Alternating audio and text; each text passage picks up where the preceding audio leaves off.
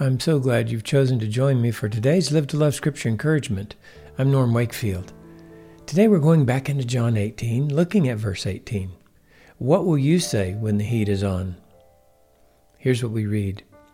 Now the slaves and the officers were standing there, having made a charcoal fire, for it was cold, and they were warming themselves. And Peter was also with them, standing and warming himself. Satan was after Peter. When you look at all of the gospel accounts of this time in the courtyard of the high priest, you discover that all of the denials of Peter occurred around the fire. It was cold, and therefore a fire had been started in the courtyard.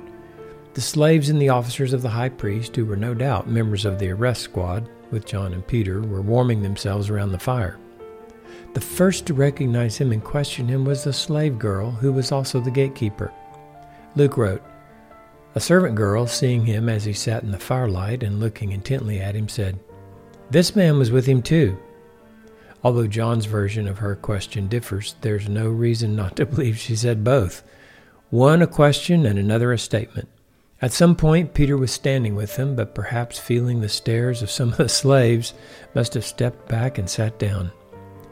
Yes, the fire was a source of warmth for Peter and the rest, but one can't help wondering if Peter didn't feel an internal heat from the temptations and the spirit of the prowling lion from hell.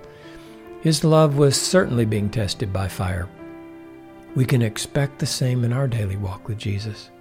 As we follow him, there will be times when he puts people in our paths that know that we are Christians and consider us to be threats to the world.